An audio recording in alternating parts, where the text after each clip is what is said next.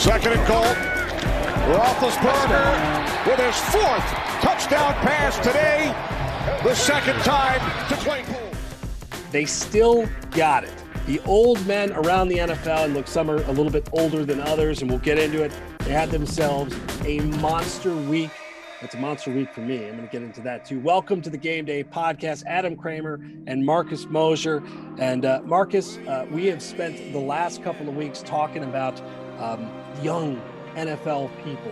We're going to talk about now the old guys. This really is a celebration of them. I did a stock up, stock down earlier this week, talking about just the veterans and maybe their impact on the season. Really looking forward to that. Before I ask you your opinion, though, reminder, everybody, comment, share this. You can follow us on the Game Day Podcast here at Spotify, Apple Podcasts, wherever you get your podcasts. We want to hear from you guys. Are we right? Are we wrong? Do you hate our opinions? Do you love our opinions? Do you love our picks? Hopefully you loved them last week. We'll go from there. So Marcus, old man, Philip Rivers, the man you love so much, he had himself a week, and really all the old guys had themselves a week. Yeah, I like how you had to bring up Philip Rivers in the very first part of this show, right? I mean, my goodness. I'm still not betting ever on Philip Rivers. I'm writing that down. I'm never doing it again. But kudos to Philip Rivers and some of the old quarterbacks. Ben Roethlisberger got it done. Aaron Rodgers barely got it done against Jacksonville. Tom Brady looked great. It was a good week for the older guys this week. It did. We'll debate it. We're going to do old versus young with Connor Rogers, buddy of mine, buddy of really all, and a really knowledgeable guy when it comes to this, talks some NFL draft stuff from Bleacher Report. He's going to stop by. Before we go into how we did, a reminder, you can go to gameday.com, see what prices you can grab before you get ahead and make your NFL picks there. And with that, this is an easy segue, Marcus, right? When we look at last week's result, 5-0 for me. I'm not going to be a jerk about it. Well, I'll be like a small jerk about it. 5-0 for me, Marcus, 2-3 for yourself. What went right? What went wrong? Just general thoughts about the week that was. Well, I know what went wrong for me is DeAndre Hopkins is still the best receiver in football, right? Otherwise, I'm sitting great this week, at least 3-2, feeling all right with a positive week. But that was really the story of week 10 was Kyler Murray, DeAndre Hopkins winning that game against the Buffalo Bills. I think the Cardinals are legit, Super Bowl contenders in the NFC. And I think maybe that's my big takeaway is I don't feel like there's a dominant team in the NFC. And with really no home field advantage, I think you could see one of 5-6 different teams in the NFC go to the Super Bowl and potentially win it. It's not a top-heavy conference this year. It is deep. And I think that's going to make for a lot of fun, the next 6 games, 6 weeks of the season into the playoffs.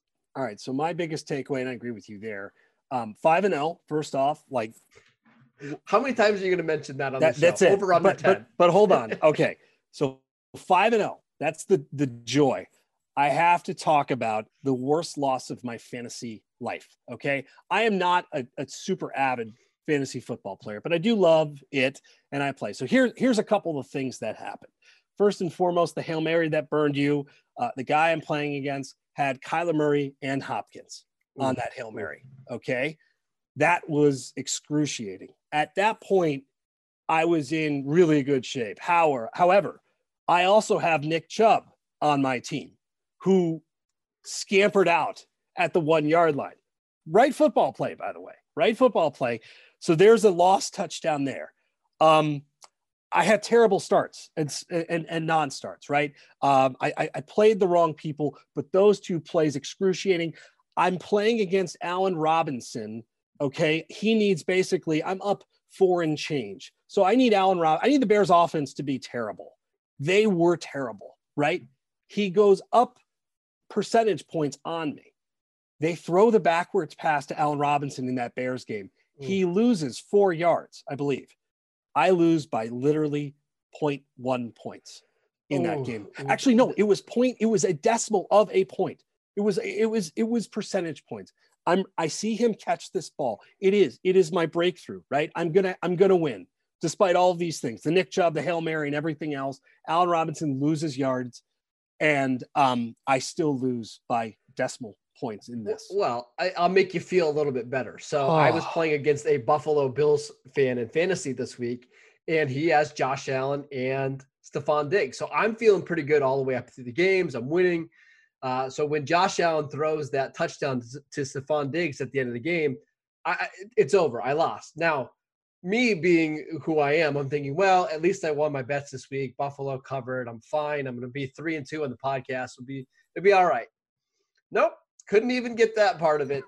Kyler Murray and DeAndre Hopkins had to ruin that. So just a great weekend altogether. Yeah. Not as bad as Bill O'Brien, although I don't know. He's sitting on buyout money and probably playing golf, but yikes. Yikes. Talked about that. That was this week's stock down. The guy didn't even do anything, although he still did a lot. All right. So as we go through and get closer to debate, some trends, some updated look at the trends. It's been an interesting year. We'll fly through these. Home teams now 76-70-1. Actually had a big bounce back before that, 65-67-1. So home teams finally rallying against the spread. Home team 70-77. The week prior, 62-71, excuse me. So again, good solid week for the home teams. Over unders over 76-68. The prior week 71-60. So those overs still holding true. Although we get into December, the crap weather at some point is going to impact that. So a place, at least home games, where weather will not be a factor are the Saints. And Marcus, as we get into this thing, I was somewhat thrilled in a weird way to see thin Jameis Winston get some playing time with the Saints injury. Not happy that Drew Brees is hurt. Those injuries, by the way, sound just excruciating. Football is an insane sport, but Jameis got his shot. So the question that I'll throw up there is, can the Saints still get to 11 wins without Drew Brees? I think the answer is yes, and I think they're going to do it pretty easily. Now, they're at 7 wins already. The schedule's pretty soft coming up. Now, they do have a game against the Kansas City Chiefs later on in the year. We'll see how that goes. But I just see, with 2 games against the Falcons, a game against the Broncos, I think they're going to get there, even if Brees doesn't come back. I actually think it's more likely they get to 12 or 13 wins than just 11 because, again, this defense is still really good. They can rely on Alvin Kamara. Michael Thomas is still one of the best receivers in the league. Jameis can do enough to get them by to score 26, 27 points a game. I think they're going to be fine. I think over 11 wins is pretty much a lock at this point. All right, so they started, that was their win total, 10.5 to start the year, moved to 11. They're still a pretty sizable favorite at minus 278 to win the division. I actually think, and maybe this is just the optimist in me thinking that Jameis can unlock some things with them. I would let him do his thing. The Taysom Hill experiment is odd, and it just seems to make that offense a little bit more disjointed. Like, for what he adds in terms of mystery and intrigue, it doesn't necessarily I think it throws them a bit too, right? So I think ultimately I'm really interested to see what Jameis does. But the point you hit in terms of the win total is fascinating. And I think what aids that is you've got to play the Falcons, you're playing the Broncos, you're playing the Eagles, you're playing the Vikings, right? You've got some winnable they're football games. They're probably going to be favored in every game outside of the Kansas City one, right? Correct. And I don't think I think you could play quarterback against in that offense and dish little bunnies to Kamara and they'd still be offensively okay. But do you think, am I crazy for thinking, and I'm not doing Jameis for Breeze, but I think there's some things that they have not been able to do because the skills have diminished physically that they could probably do now. No, I don't think you're wrong. I think somebody like Tre'Quan Smith, who's kind of been a forgotten man in this offense because, coming out of college, he was a guy that could stretch the field. We saw it early in his career, but as Drew Brees has gotten older, it's just not something, they use a lot in offense. They just don't stretch the field vertically at all. So maybe we see more Tre'Quan Smith or more of Jared Cook down the seams. I think Brees is the better quarterback overall. When they get into the playoffs and they play, better teams, they're going to need Brees to be on the field, to be that field general, getting them into the right play every single time. But I do think Winston can bring a little oomph to this offense and a little bit of spice that maybe they haven't had over the last couple of years. So I'm excited. I'm excited that we get an extended Jameis run here with the Saints. And again, I want to bring this up. Last year when Drew Brees got hurt, they went to Teddy Bridgewater, who was a good quarterback. He's not Drew Brees. They went 5-0 with Bridgewater, and they looked great. So Sean Payton has experience with this. I think Winston is a better quarterback than Teddy Bridgewater. They won't go 5-0, at least I don't think. But 4-1, maybe they go 5-1 over the next 6 games. I think that's very likely. All right, so you're picking them to win the division then? I am. I also have a lot of future bets tied into the Saints. So I'm really trying to convince myself that this is going to happen. Sure. So, yeah, I do think they're going to win the division. It's important to note they do have the tiebreaker over Tampa Bay. They won those two games early in the season. That could be big at the end of the year. I think they're going to win the division. I think they're going to go over that number. I hope they let Jameis be Jameis for good or bad. The guy, let Jameis cook. Let Jameis cook. And if you have to like rein it in a bit, I get it, but let him do his thing. And I think ultimately, if he's not throwing the ball to the other team, the guy can be pretty awesome. I know that's kind of a big part of that. So in any event, Drew Brees, an old guy that is going to be shelved for a while. That being said, there's some old guys that are doing their things out there and doing it really well. We debate that next with Connor Rogers from Bleacher Report here momentarily. Debate time here on the pod, and we are pleased to welcome in friend of the show, all-around good guy, roots for the same crappy sports teams as myself, Connor Rogers for Bleacher Report, NFL draft analyst. Connor, how you doing, man? Good, guys. It's great to join you. Good to see some familiar faces. How are we doing? Yeah, we're doing all right and ready to dive in. So Connor, the debate here, well, it's interesting. I'm really interested. The theme this week, of course, is old guys, and specifically old guys versus young guys. We've spent like the last few weeks just gushing over just the young quarterbacks in this league, guys that you've scouted before they went to the NFL. We'll ask you about some of the guys that you're scouting now, but let's do some odds first, and specifically which batch of these old versus young are you putting your money on? So I'll give this for you and Marcus. Old guys, Aaron Rodgers. This is to win the MVP, mind you, right? So we're gonna draw a line in the sand. Aaron Rodgers plus 300, Russell Wilson plus 225. Those odds have just been kind of wild and weird here. The roller coaster the last few weeks. Ben Roethlisberger, 25-1. Tom Brady 25-1, and then the young bucks. Okay, so there's the old guys, young bucks. Mahomes 180 plus 180. Kyler 7-1, and Josh Allen 25-1. So Connor, since you're the fresh face here, we'll kick it to you. Are you thinking old or young when it comes to the MVP? I'm going with the young guys. And when I look at it, it's not just Mahomes. A lot of people will sit here and say, listen, even with the odds being as close as they are this year, which is exciting, right? When we get to the point of the season, it's usually one or two guys that are in the driver's seat. And when you look at how the second half of this NFL season can go, a lot of different things can happen where it's been week to week. For a while, it looked like Russell Wilson could run away with this thing when he's throwing 4 touchdowns a week. And their defensive struggles have put more pressure on him for higher offensive output. But when you look at the young guys here, not just Mahomes, who is just rock solid, doesn't turn the ball over, pushes the ball down the field. He's in an offense where there's playmakers galore, right? Whether it's Hill, Kelsey, they have 2 good running backs, and they have probably the best offensive play caller in the NFL right now, and Andy Reid with a good staff with Eric Bieniemy. But I look at Arizona with Kyler Murray, and I think those odds are insanely low right now. And here's why, guys. When you look at it with Kyler, right now, Arizona is on pace to make the playoffs, right? I think that's a prerequisite that you have to write in when you're looking at the MVP. You want to make sure that your candidate is poised to make the playoffs. You want to make sure he's poised to do it on a team that might not be the best in the NFL, which makes him a little bit more important. Here's the thing to know with Kyler, why he could jump up into 2nd or 3rd place pretty soon and then be tied as the front runner. There aren't a lot of 4,000 passing yard, 1,000 rushing yard seasons, and Kyler is on pace to do that. I believe he's on pace for 16 rushing touchdowns. So when you look at it right now, he has the volume and the output of an RB1 while putting up excellent quarterback passing numbers for a team that is, quite frankly, turning things around and going in a new direction that those numbers would be significantly better than Lamar Jackson's MVP season last year. So I'm going with the young guys, and I think the real reason is Kyler is the riser of the bunch if he stays on this pace.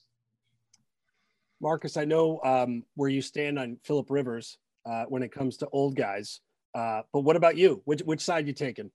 Yeah, I actually like the old guys here, and I like him even more when you consider the value. You look at what Tom Brady's doing in Tampa Bay. They've got a legit shot to maybe be the 1 seed, maybe the 2 seed. We'll see what happens with New Orleans and Jameis coming up. But when you factor in Rodgers, who, again, Green Bay is going to be in the playoffs. They're going to win their division. They've got a shot to be the number 1 seed. He's having one of the better years of his career. I think he factors in there as well. And then Ben Roethlisberger, that might be my favorite bet on the board right now. I know the stats aren't fantastic, and they don't compare to – Patrick Mahomes or Kyler Murray, But what you got to factor in here is what the team's success could be. There's a really good shot that this team wins 15 games, 14 games, and there's even, you know, a little chance that they go 16-0, considering that schedule coming up. So Ben Roethlisberger at 25-1, if he leads this team to 15-1 or an undefeated season, it's going to be awfully hard for voters not to put him as the MVP. So I like the value of the old guys quite a bit here. Okay, so this is perfect. I can jump in. I hate betting chalk, and I'm also a fan of old guys, becoming an old guy myself. However, I hate voting for these awards. Let me rail on that for a second. I hate how we vote for the Heisman. I hate how we vote for the MVP. This feels like a Mahomes Murray, like they're just going to steal the scene. You've got the Hail Mary. You've got his quote unquote Heisman MVP moment, right? Like that's what it feels like to me. Russ was interesting. It has not gone particularly well. But as you look at down the stretch, who has a chance to make the bigger impression? I think Murray is interesting because there's so much weight on him. He does feel like a college quarterback that is asked to do just an absolute ton for his team. And as long as he stays healthy and they make the playoffs, I think you're right, Connor, you mentioned it, got to make the playoffs, then I think he's got a good shot. And then Mahomes is just going to be like, he's got the name recognition. He's got that, right? He's just naturally going to be included in the mix. He's going to put up huge numbers. He's just a natural fit. So as much as I align with some of the old guys, I'm actually going to align with them this week when it comes to picking games and excited about that. I still think the young guys have the advantage. And part of that is optics, right? Part of that is youth and it's going to play a factor when people unfortunately vote. And again, I hate how people vote for this. So Connor, on the topic of youth, you've covered this sport, specifically college, at an incredibly high level. And I know you're watching film and you're grinding over this stuff already. I think the quarterback position specifically this year in college is fascinating. We mentioned voting for the awards. This is the first time that the Heisman feels like it matters. Granted, it's still a quarterback award, which is kind of annoying, but it's tightening up. You've got Trevor Lawrence, who, by the way, I know you're a Jet fan. I'm a Jet fan. Let's just, fingers crossed they continue to stink. But you've got Kyle Trask. You've got Zach Wilson. And I'm interested, Marcus, to get your opinion on this well, because I know you've been studying these guys. But Connor, start with you. What are your general thoughts of the position so far? I think it's a little similar, right, to the conversation we just had in terms of the NFL, where it's a pretty crowded group and you can make the case for just about anyone. Now, everybody loves a good storyline, right? And when you look at Trevor Lawrence missing 2 games because of COVID, that's not a great storyline, but the return can be one. And I think it's one where if Clemson doesn't lose a game for the rest of the year, because let's be real, if they win out, they're going to be in the college football playoff. 1 loss without Trevor Lawrence against Notre Dame is not going to knock them out of that interest of having them on that platform. So Trevor Lawrence is a guy, it goes back to your point, Kramer, the voting system is a little bit flawed. And when you look at these, you need to understand how it works. Trevor Lawrence hasn't won a Heisman, and he's one of the better college football players we've had in the last decade. Voters are going to look to get Trevor Lawrence this award. It's not to say he hasn't earned it. He has earned it in a sense, or he could earn it with the opportunity there. Now, let's not forget, you look at what Kyle Trask has done for Florida. Sure, that 1 loss, it's going to hurt them a lot. They can't really afford that kind of loss.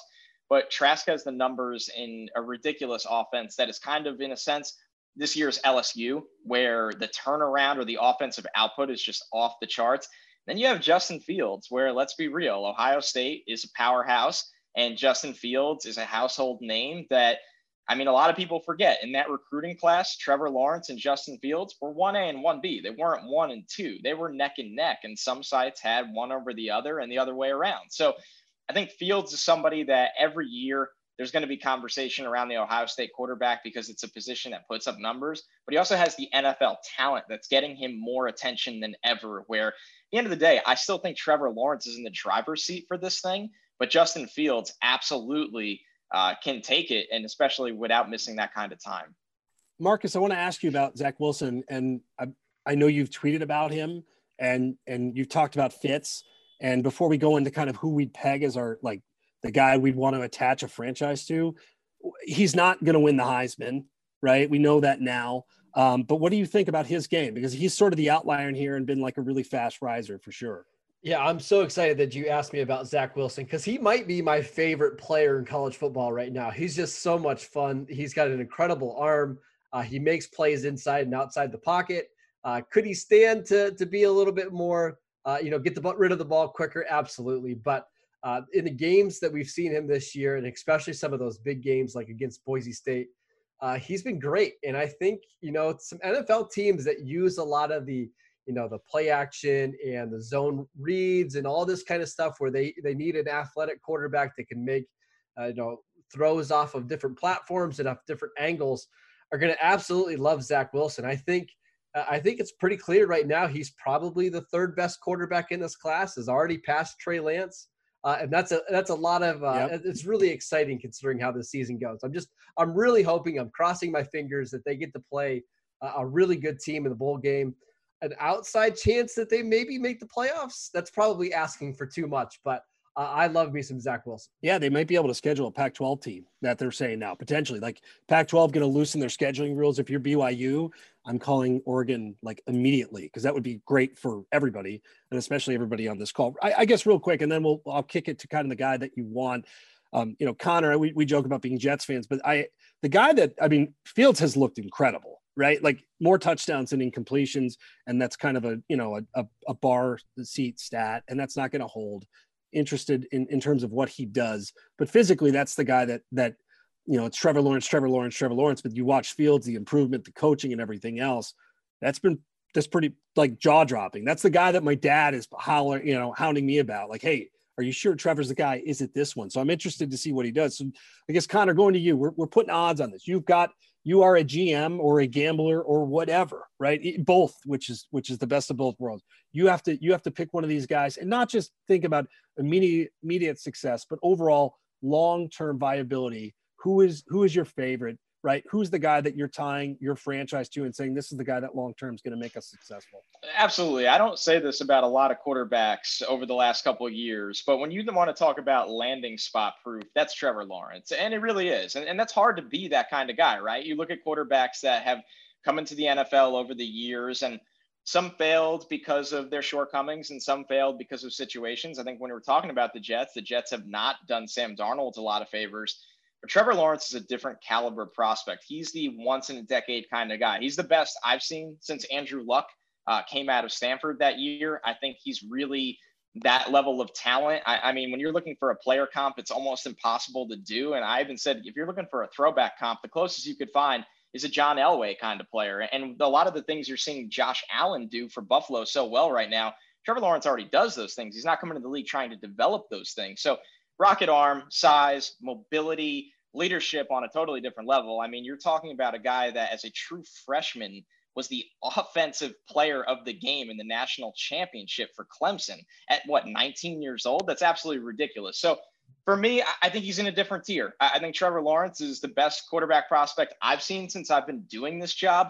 I think it doesn't matter where he goes, Jacksonville, the Jets, Washington, wherever it might be. He's the kind of player that can be a top 5 quarterback in 3 years and elevate your franchise all around. But if you're looking at the rest of the class, somebody that I think is starting to get overlooked simply because he didn't have a college season, and I was glad Marcus brought him up, is Trey Lance. I think Trey Lance is someone that we only got to see one full year at the FCS level. He didn't turn the ball over. He threw 28 touchdowns.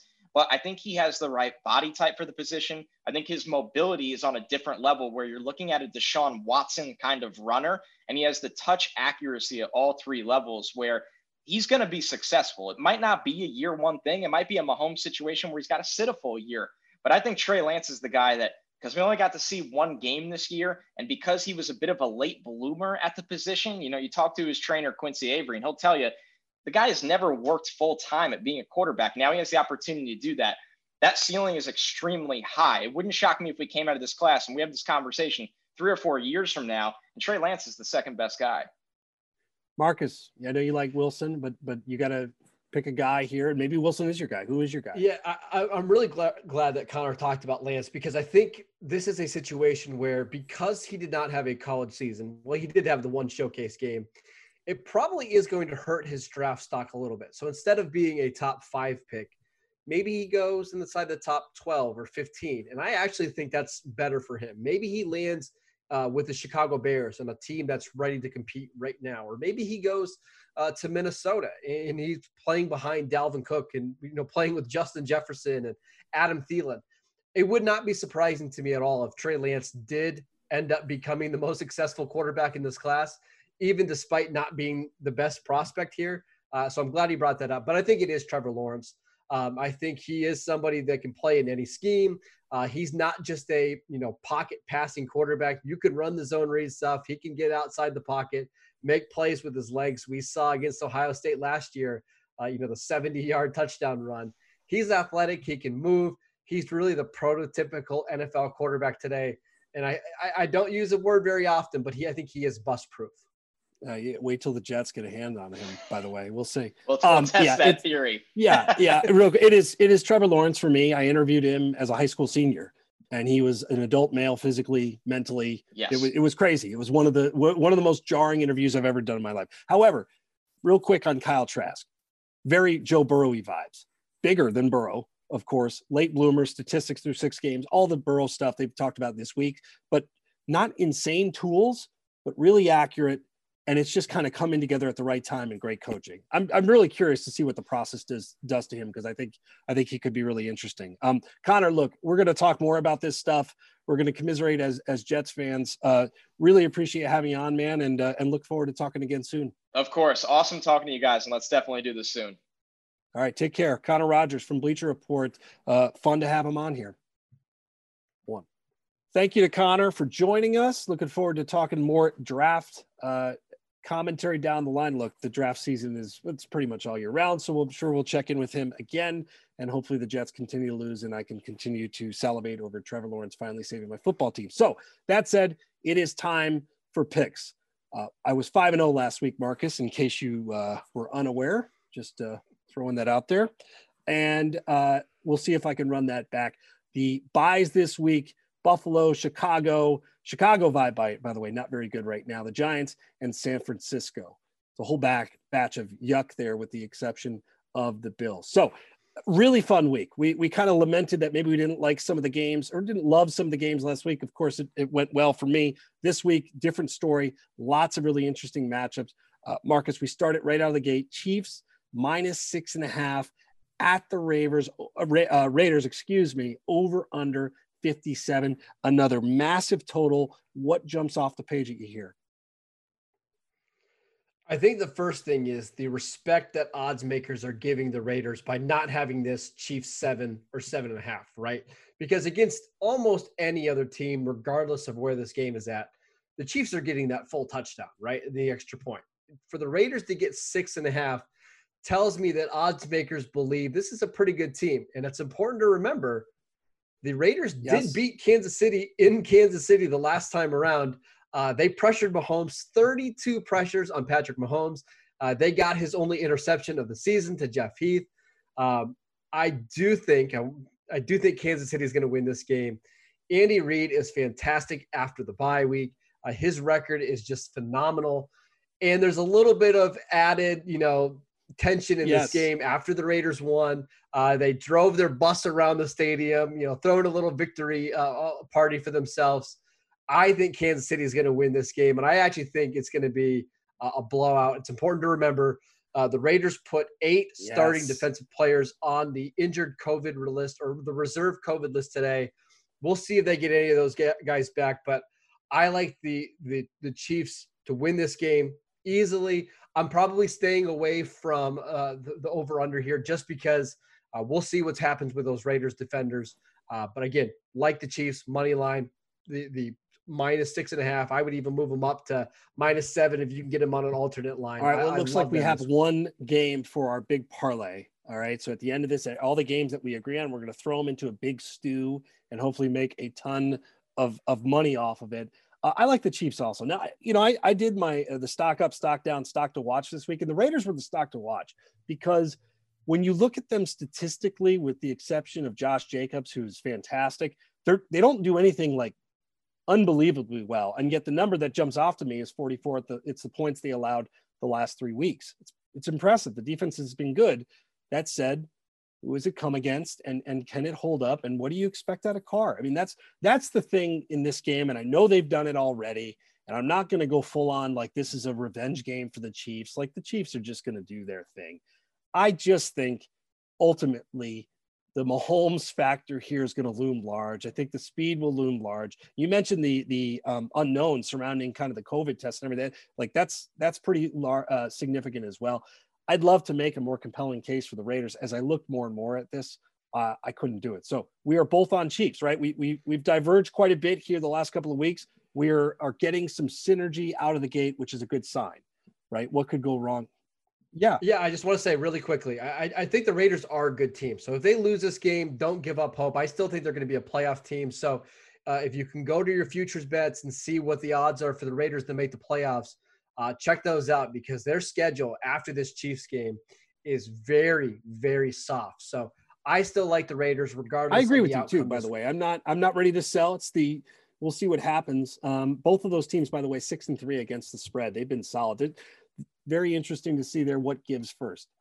Speaking of similar, results against the spread, Rams at Bucks -3, over under 47.5. Both Rams 5-4 against the spread, Bucks 5-4-1 against the spread.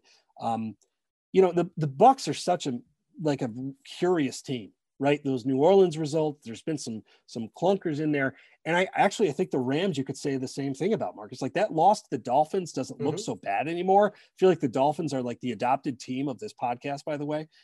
So the Rams come out, they played a great game. To me, it's about defense, and it's kind of an odd thing to think about when you talk about McVay and the allure of this team, or at least it used to be. So what do you think of this one? It's interesting because Sean McVay has been fantastic in primetime games. In his last 10 primetime games, 8-2 against the spread. For whatever reason, he knows how to get his team up for these games.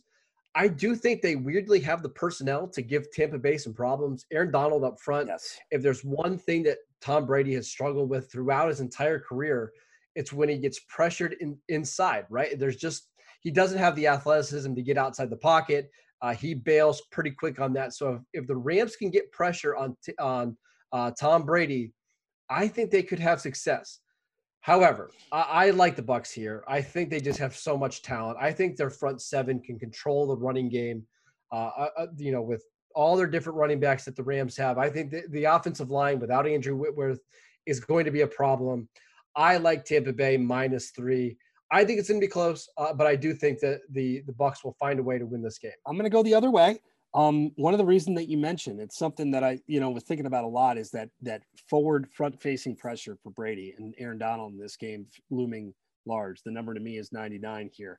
Very curious to see how they handle that. Of course, they're going to handle that just by putting 1 million people on him. But I do think as you evaluate this Rams team, they seem like they're going to be a bit of a force. This line to me also, and I'm a bit of a contrarian, I thought this line would be a little larger than it is, especially with how the Bucs responded last week. What does that say about the Bucs or the Panthers or who knows? So I'm going to go Rams, riding them 2 weeks in a row. I feel like I'm testing it a little bit here. Any feel on this total? Does this total feel a smidge low to you? It feels like bait. Like, do I go out and take the bait? Because part of me wants to take that over. Yeah, I think the over is the right play here. I'm fine putting, saying over the here on 47.5. But to me, this is a perfect over to tease, right? Yes. If I can move this down 7 points and pair it with maybe even Tampa Bay, if I can get Tampa Bay at +3 or +3.5, I like that a lot. So if you're going to do anything with this line, consider teasing it. But again, over 47.5 feels right. Well, I'm kind of with you there, and you may have I was talking myself onto it. I needed validation to get on it, and you gave me that, so thank you. Yes, the primetime game in this podcast every week is the game that Philip Rivers is featured in. Sadly, it's must watch. You just never know what's going to happen. You never know. It was last week. It could be fantastic, or it could be a train wreck. That's what Philip Rivers is. He will flop around like a fish out of water, or will throw and play a really good game. So. Packers at Colts, Colts -2.5. I think that's a really interesting line, by the way. Over under 51. Green Bay 6-3 against the spread. Colts 5-4 against the spread. Look, you know where I'm going with this is Philip Rivers gets it done. But really interesting when you look at who the Packers really have beaten. The Texans, the Vikings, the 49ers, the Jags, the Falcons. They got crushed by the Bucs, right? I'm not saying this team is completely fraudulent, but it does have some fraudulent vibes to it. Am I incorrect in saying that? No, I think this is a Green Bay team that just needs to get a lot tougher. And actually, they remind me a little bit of Baltimore, who we're going to talk Agreed. About in a little bit, where, you know, they're great if they're playing a, you know, sub-500 team. And, well, Green Bay, not even so last week against Jacksonville. But I do think they need a little bit to be a little bit tougher. But this week against the Colts, who, you know, are pretty good up front, I like Green Bay. One of my favorite stats of the week, the Packers in their last 12 games following a against the spread loss are 12-0. Rodgers typically bounces back in a big way. I don't think this Colts defense has the secondary to keep up with Devontae Adams and Aaron Rodgers. I think this is going to be close, but if I'm getting the Packers and a few points, I absolutely love that. My favorite bet's probably the money line, though. I just think you're going to get the most value on Green Bay money line. All right, I promise I'm not just doing this to be a jerk, but I am taking Indy. I think this is a line that just screams kind of public money on Green Bay. Understandably, by the way, Green Bay is really good. Rodgers is really good. Michael Pittman, by the way, the rookie wideout, looks like he's going to be awesome. It's a guy I'm actually really interested to watch. Loved him coming out of the college. Really looking to – I think he's a guy that's going to really come on and not necessarily just impact this game, but this year and beyond. Whoever the quarterback is 10 years from now, it'll probably still be Philip Rivers. So, all right, we're going our separate way again. Another game that's really, really, really interesting, statistically fascinating, trends fascinating, Titans at Ravens. Ravens 6.5-point favorite. The total here is 49. This is like the Yikes Bowl. This is the Tailspin Bowl. This is just Marcus, is there an odder result this year? And it came with unique circumstances. I think the game was played midweek. Then that Titans 42-16 win over the Bills now. Is that like one of the strangest results that we've seen this year, knowing what we know now and just trying to evaluate this game? Yeah, especially when you consider the Titans had 16 days where they didn't practice and they couldn't meet or whatever. Yeah, I think that one is really confusing. So this is an interesting game because these are two teams that I do not trust at all right now for different reasons. Baltimore is the number one ranked defense in the NFL right now, but they can't pass the ball at all. In Lamar Jackson's last 23 games, he has one game over 250 passing yards. The offensive line is terrible, but Tennessee on the other side of the ball, they can't stop anybody. They have one of the worst pass rushes I've seen this season, despite a lot of talent. But again, I don't trust Baltimore minus 6.5. So give me Tennessee. We saw this game in the playoffs last year, and Tennessee was able to run the ball right down Baltimore's throats. No Brandon Williams, no Calais Campbell. Maybe Tennessee can get things going on the ground. I like Tennessee to cover in this one. Oh, my God. We're not going to have any parlay teams. Someone's going to be big right or big wrong. I got the Ravens, and I don't feel great about it. You mentioned that as someone who likes watching Lamar, I've got concerns about Lamar. But Ryan Tannehill has only thrown for 250 yards two games this year. I think there's a ton of pressure on this run game, and I just don't feel like this is a good situation for them. But that being said, this is a really, really tough game to figure. Tennessee 3-6 against the spread. Baltimore is 4-4. It feels like kind of an aggressive line in Baltimore's favor, and maybe that's why I like it. And I know I asked you about the total earlier. This is a game where I could actually make a pretty good case for the under. I was going to go Ravens or under. I'm going to take the Ravens, but any lean on the total here either way? Yeah, I think we need to put the under here in our parlay because I think under. I'm in. I just don't see – I don't see a lot of points coming out of the passing game in this one. Baltimore's really struggled to hit plays down the field. Hollywood Brown's been almost useless in the passing game. No Nick Boyle. I know he's not a big receiving threat, but they just don't have a ton of options. So – I do like the under 49 here. Okay, good. That's going to be in the parlay. We have some synergy going there. And heading into this this final spotlight game, the Cardinals at the Seahawks. Seahawks are a 3-point favorite, over under 57.5. It's fascinating. By the way, I didn't mention in my fantasy rant, I have Russell Wilson.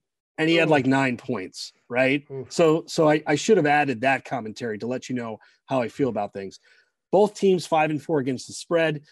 I don't know what to make of the Seahawks, man, but I can tell you this. When DK Metcalf is rolling, I feel like that team is rolling. It's an odd thing to say about a wideout, but it does feel like the pace of that is, you got to get him going. And obviously you've got weapons there. It sounds like Carson's going to be out again. What are your thoughts here going in? It's pretty interesting point spread too. Yeah, I thought Seattle should have easily won the last game, right? They were up 10 points with 3 minutes left in that game. I think they lost that game more than what Arizona won. This is on a short week. Typically, short weeks favor home teams. I like Seattle -3. I think it's going to be a high-scoring game. I could easily see 65 points scored in this one because, again, traditionally these Thursday night football games have a bunch of scoring. So I like the Seahawks, and I like the over here. I'm going to trust Russell Wilson, my guy. He's let me down 3 of the last 4 weeks. Please don't let me down again. I'm with you here, not just for fantasy rooting purposes, but I think it's an interesting point spread. I think people are going to buy high on Cardinals and sell the Seahawks. I am terrified to see what that Seahawks defense is going to try to do to Kyler. I mean, that's just not going to go particularly well, but I think Seattle can be more overwhelming. I think you're going to get more of it. I do like the over. It feels kind of like the obvious play, and yet I don't necessarily think either of these teams are going to stop anybody. And I'm hoping, by the way, as I lament fantasy, this feels like a pretty good opportunity for Russell Wilson to get right from a fantasy perspective. All right, so we are in alignment on Seattle.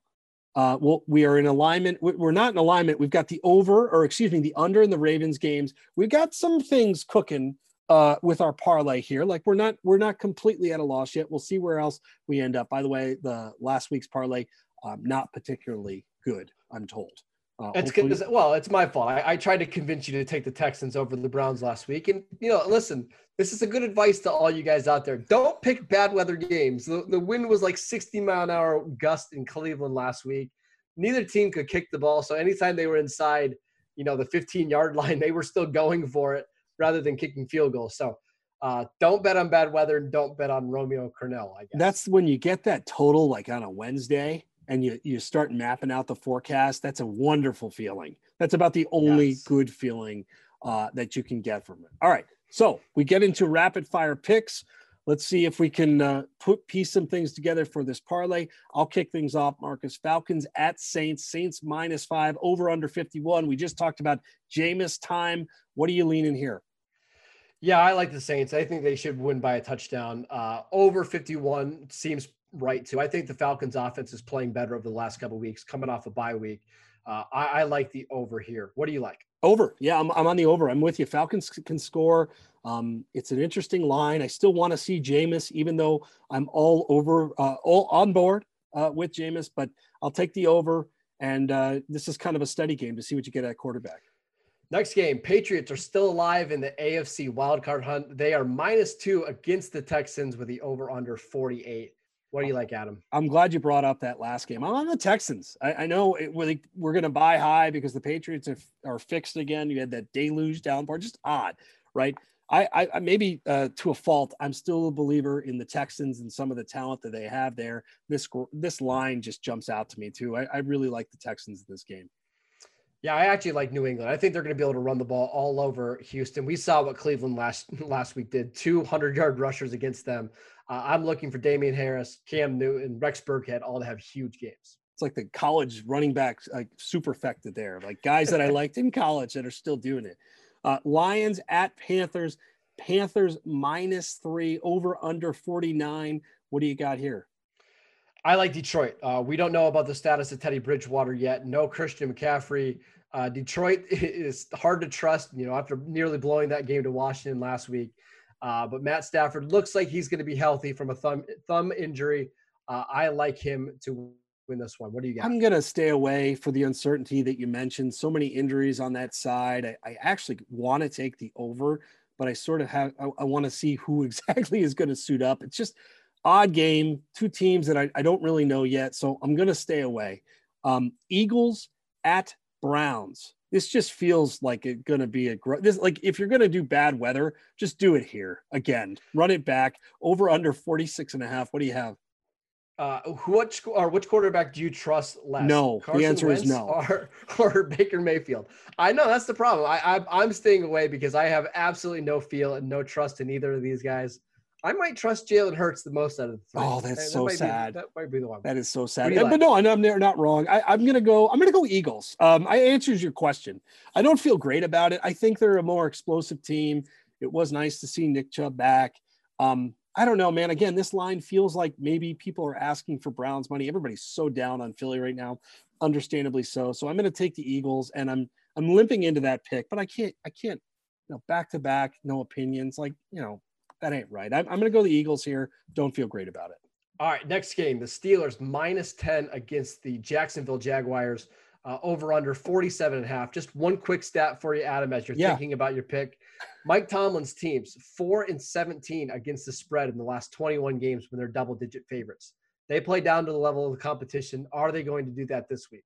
I actually I'm going no side here, so that doesn't good because I was getting nervous. I like the over. I think they're going to score. I think actually there's been some signs of Jacksonville playing reasonable football, albeit with the quarterback that we didn't think they'd have to deal with. It's a lower total. Pittsburgh could probably do a heavy lifting themselves when it comes to hitting that. I think the Jags will get enough. As a Jets fan, I hope the Jags actually upset this game. Probably not going to happen, so I'll go over. What do you have? I like Pittsburgh to cover this spread, and I actually like the under. I would be shocked if Jacksonville gets to 10 or more points in this game with Jake Luton. It's just their offense is bad. Pittsburgh's defense is so good. I like the under here pretty well.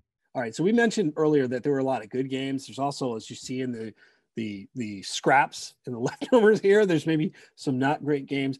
Bengals at Washington, big draft game. This is Washington -2 over under 46.5. You got to lean here.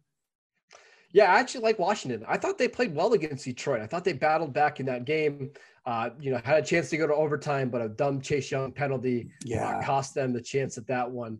I think Washington's not a terrible team. I think Cincinnati's just awful outside of Joe Burrow. I like Washington to cover the spread, and I like the under here. Both these offenses are so bad right now. Yes, they are. Alex Smith actually was – what a day. Holy cow. But defensively, Washington, some of the numbers – really good defense. I'm kind of with you. That Chase Young penalty, by the way, was terrible. I like Washington. I think they're a better team. We like Joe Burrow. We just need Joe Burrow to have more pieces. And frankly, I think he just doesn't have that now. Washington is the more complete team as it stands. Jets at Chargers. I can't remember if it was you or me. We'll flip it around. I'm just excited because it's the Jets. Jets at Chargers. Chargers -9 over under 47 gross all around. What do you have? How in the world are the Chargers 9-point favorites? From everything we've seen this year, how in the world can they be 9-point favorites? I like the Jets here. I don't care who's at quarterback. It sounds like it's going to be Joe Flacco. Adam Gase will find a way to keep this one close enough to get Jets fans to sweat it out. They'll lose at the end. It's what they do, but so did the Chargers. So I like the Jets +9. I'm going to go Chargers. And I'm not doing that because I'm hoping it's an aggressive line. And that's partly why I'm jumping on. This is a cross-country trip, deflating loss. Yes, they had the bye. I just don't think they're good. The Jets secondary is not very good. And this is a team that actually has some players. That's not the Chargers' problem. Their problem is blowing close games. I don't think this is going to be a close game. I think you're going to see just a dramatic, if you want a sad quarterback realization as a Jets fan, what you could be and what you are. This is that game. So I'll take the Chargers here. Our next game is the Miami Dolphins, the official team of the Game Day podcast here, -3.5 against the Denver Broncos, over under at 45. Who do you got? This is a gross trap game. Hilarious. Sound the alarm contrarian line. I've got the Broncos. This is going to be a very public game, I would imagine, right? This line screams it. The Dolphins have been awesome. Tua is going to an odd place to play. I bet lines like this. I see this one and my ears perk up a little bit. I'm going to go to the Broncos. I think it'll be close. I could see Dolphins winning this game with a field goal. Also like the under a little bit. Oh, ye of little faith. Listen, I watched every single snap of Drew Lock last week against the Raiders. He had 4 interceptions and probably should have had about 7. I can't imagine what he's going to look like against this Miami Dolphins defense on Sunday. I love Miami here. They're going to cover this spread. with ease on Sunday. All right, over under, by the way, do you like anything in that total? Under. There's just no way it's that gonna be Drew Lock is going to do enough. Yeah, it'll be a pretty gross football game, and this one near and dear to you. Speaking of gross football games, our teams are 9-point dogs. Cowboys at Vikings. Vikings -9. Over under 47.5. I don't know. I mean, this is an interesting spread. You got to lean here. I actually like Dallas here, +9, because they're starting to play better on defense. They're getting Andy Dalton back, and I know that's not a big deal, but he's better than Ben DiNucci. Cowboys had a bye week. I think they're going to come out looking at least competent. Minnesota on a short week. Again, they played in Chicago on Monday Night Football, a really physical game. Wouldn't be surprised if they come out a little flat, especially in the first half. I like Dallas to stay within a touchdown. I agree with you. The line feels a little too aggressive with the personnel changes that they're going to have. I can't bet the Vikings minus. Like, come on. I just watched this team against the Bears. It was very sad. No, I just know. And I say that knowing that Dallas has got its issues, but I actually think there's a lot of pretty decent value here. So looking at what we like, there's some good, there's some likes and dislike. There we go, going our other ways. Our big parlay. We like the Chiefs to cover. We like Rams Bucks over. We like Ravens Titans under. The Seattle cover, Seattle over. That's a big game for us on a Thursday. Saints Falcons over. Washington to cover, and then the Miami Denver under. There's a lot in there. I feel like that's a beefier parlay than we've had of late. I agree. I think I like it a lot. As soon as we're done recording this, I'm going to jump on and bet it.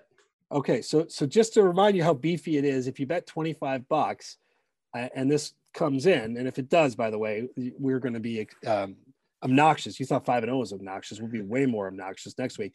That'll net you $7,700. Oh, and throw the Cowboys in there as well. To tap it off. Okay, so, now I don't feel so good. Betting on the Cowboys always makes me a little stressed out. So, yeah, but, well, I'll still do it. Why not? It's $25. It's going to hinge on there, and it's a big payout. So, as we get ready to wrap things up, any closing thoughts on this week or anything in general as we kick it into gear here? Yeah, I think this is another big week for the MVP races, right? We get a primetime Patrick Mahomes game. We get a primetime Kyler Murray game, a primetime Russell Wilson game. I think we're going to learn a lot about the MVP race this year or this week, and I'm looking forward to the games. Yeah, me too. I think this is the week that we've been looking for. We talk about those top five games. They're ripe with intrigue, and I'm really going to see what we get out of Lamar Jackson. I really want him to play better, but you've seen the regression, you've seen everything else. This is an interesting, and I think it's a really big week from him, so I will be interested to see what we get there. So a reminder, guys, share this, follow on social media, check out the weekly debate. If you like our opinions, I think we're all pretty much on the same page for the most part with the weekly debate, but get involved, tell your friends, do all those things.